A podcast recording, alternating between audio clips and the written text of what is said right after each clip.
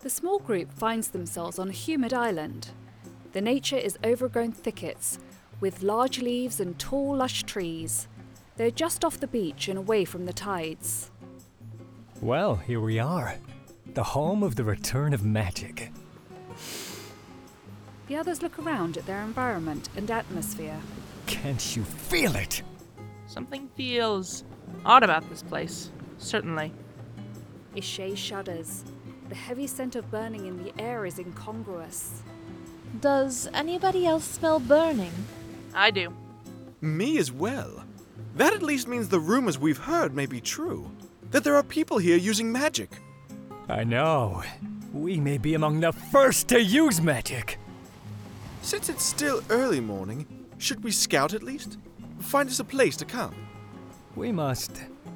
It is difficult to know just how deep the forest here is. I suspect that these magic users may not be easy to find. The group approaches the forest. Ishay draws her sword. She leaves a cut on the bark of a tree.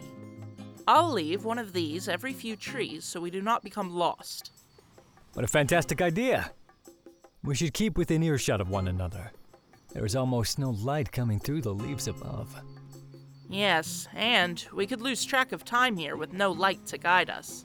Alejandro looks up at the thick blanket of leaves. There's a lot of animals above us. Probably at our feet, too. Yes, keep on your guard. Tichlina places an additional log on the fire. She sits, watching their food cook. Her companions work on creating the various poultices, powders, and other medicines for their people. She becomes tense. Do you feel that? A shift in the spirits' moods. What could have shifted their mood so noticeably? I am not sure. This happens so rarely. We shall see. Be on your guard, though. You know what happened before when our ancestors ignored the change. Yes, we all know too well. Would such tragedy happen so soon since the spirits were last appeased? Perhaps you would do better with preparing a reading of what the spirits want from us. That sounds agreeable. I will begin working immediately. Nikin, Ishay, Malia, and Alejandro stop at a patch of bushes. The bushes bear a multitude of berries. Are they safe to eat? Mm. They smell good. Maybe. Hmm. Ishay looks up at a group of small primates in the trees above them. Are they eating them? The others look up at the monkeys as well. They watch the small group eating from their hands. It's hard to see from here. Well, if they are eating these berries, they are probably safe to eat. There have been dozens of berry bushes around here. Eating poisonous ones, bare minimum, will make us sick.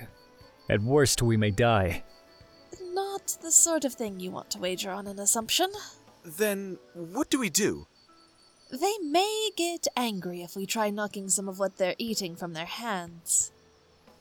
And there's no way of telling how many of them there are. We could be swarmed and overrun. Or we can go hungry. Nikin reaches for a branch. With some effort, he pulls himself into the tree. That is one way to find out, I suppose. Nikin makes his way to where the monkeys sat eating. His boots rest on a lower branch. He has an unobscured line of sight to the primates. He freezes when several of the monkeys turn to look at him. Ah, I was not expecting to draw attention to myself.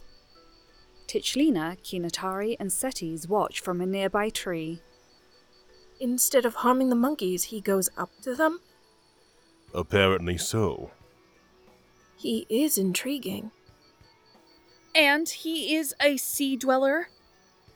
You think he's the cause for the shift in the spirits? We may not want to go that far. There are others with him. So, what do we do about them? Our people do not like visitors. They may not bode well for us. After gathering our materials, we should return through the forest. We can keep ourselves from being easily found by these visitors there. The group of sea dwellers walk through the jungle, eating handfuls of berries. They mark their taken path carefully and remain wary of the nearby animals. When no light would filter down through the thick overhead leaves, the group elects to return to the beach. The three young sages of the tribe return to their home village just before sunset. Together they walk to their elder's home and wait to be invited in. What troubles you, young sages? We are not troubled as much as we are confused. So you sensed the change in the spirit's moods earlier this day? Yes, and it was such a sudden shift. We have not heard of such a thing happening before now. Do not trouble yourselves over the ways of the spirits. We can feel their moods, and we can appease them. But the spirits are the ones who ultimately decide the fates of all people. So you do not want to hear of what brought us straight to you? Oh? And what was that? There are people there, newcomers. The one is intuitive beyond that of most visitors to our home.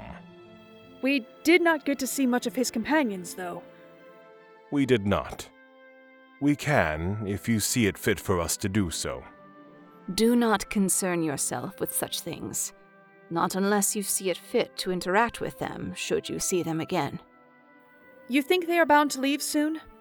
How many explorers succumb to the elements of our home to leave immediately for their creature comforts?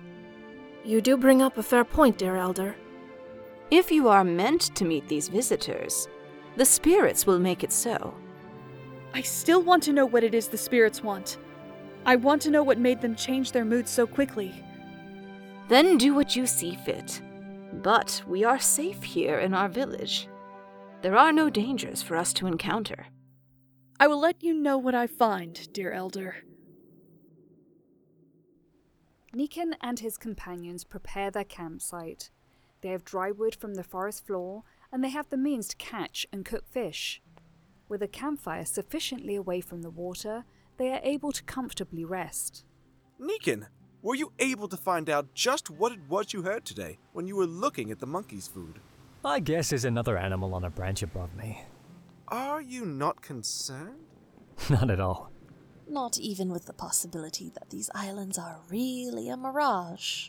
We watched the island for days before coming here. Certainly that, and us still standing on the sand and dirt here, proves that the island is not some illusion.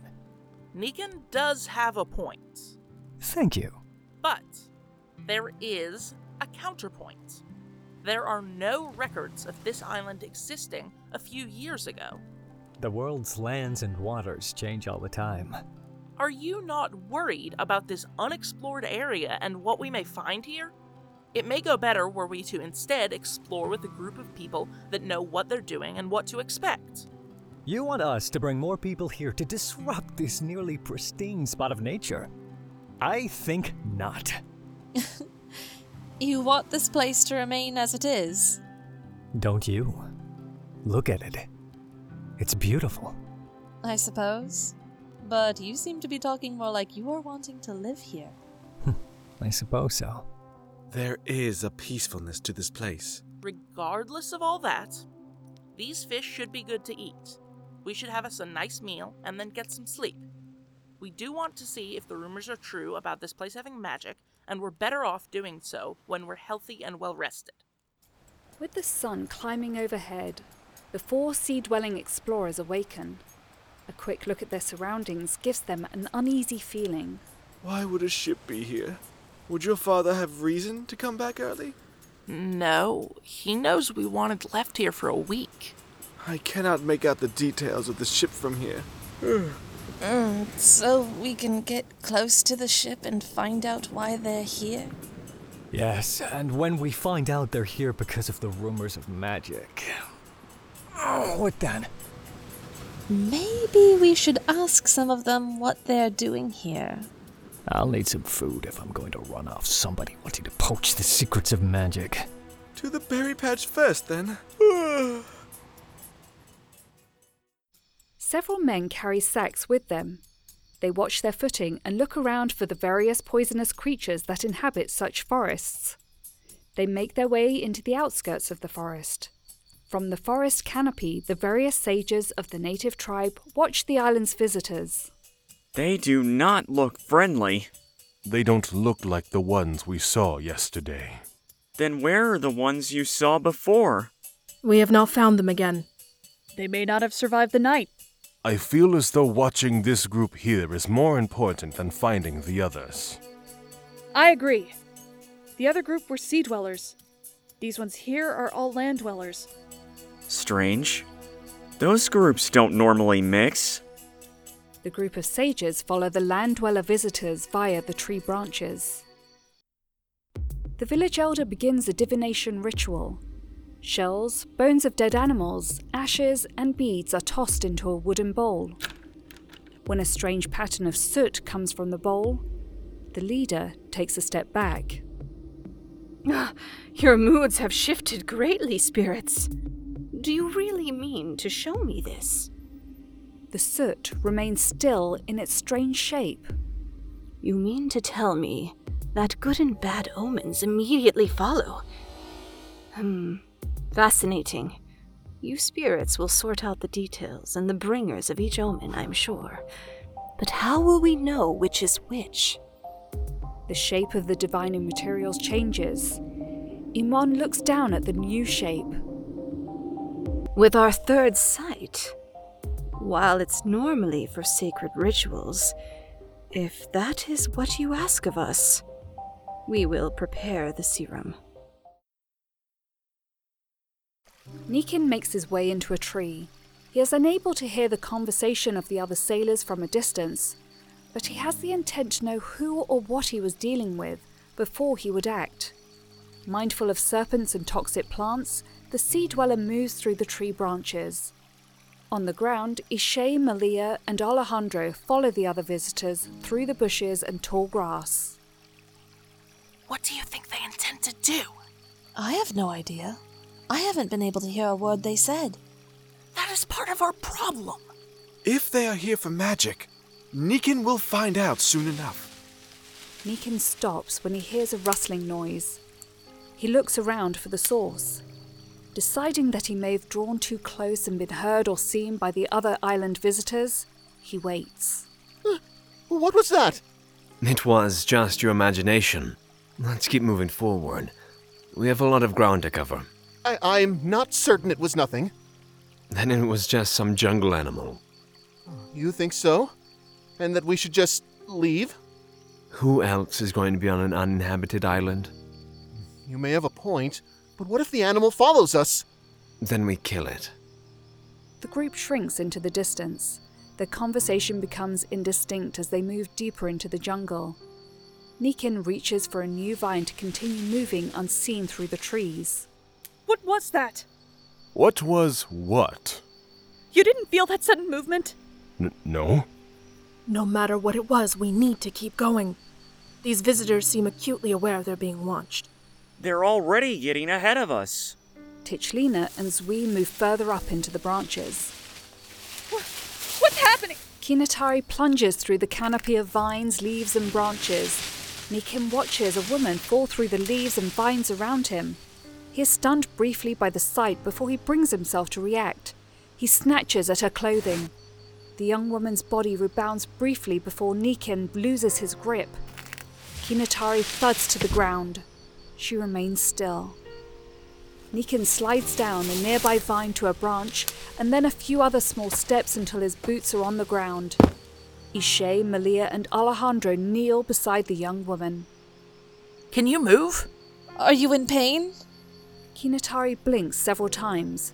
Pain was everywhere in her body. She looks up at the small group. I tried to catch her. I'm fine. Back away from me. Fine. You just fell a fair distance. Maybe she is. Kinatari pushes herself to her feet. Although in pain, she staggers forward. Ah! You fell and probably shouldn't be walking. Let us help you. We just want to help. That could be true, but it might not be. Maybe we should carry her, or at least help her walk. Probably. She is hurting herself just trying. Kina Tari just fell. What was that? She fell. to the ground. What? We need to go down to help her. There's a group with her already. Oh no. What should we do? We shouldn't lose the other group, too. Zui, come with me. Satis, follow them and make sure they don't hurt Kinatari. Right.